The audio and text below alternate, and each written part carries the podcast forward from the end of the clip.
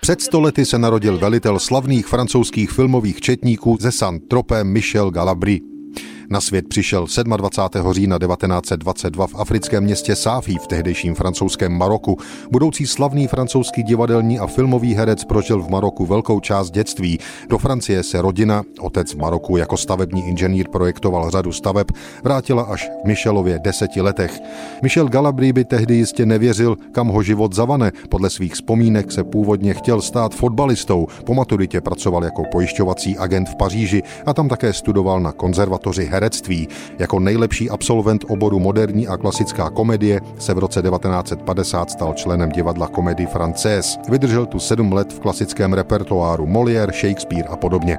Koncem 50. let už se Michel Galabry věnoval částečně kabaretu a především filmování.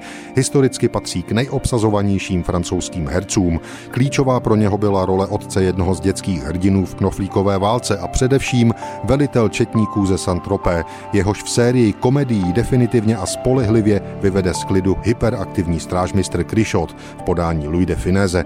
Četníci ze Santropé zajistili oběma hlavním protagonistům nehynoucí slávu po celé Evropě. Michel Galabry si zahrál v dalších skvělých komediích, za všechny třeba Velký bazar, Děda se dal na odboj nebo Vrátný od Maxima. Účinkoval ve dvou stovkách filmů. Cenu Cezar 1977 obdržel za pro sebe neobvyklou roli vyšinutého vraha mladých dívek v dramatu Soudce a vrah.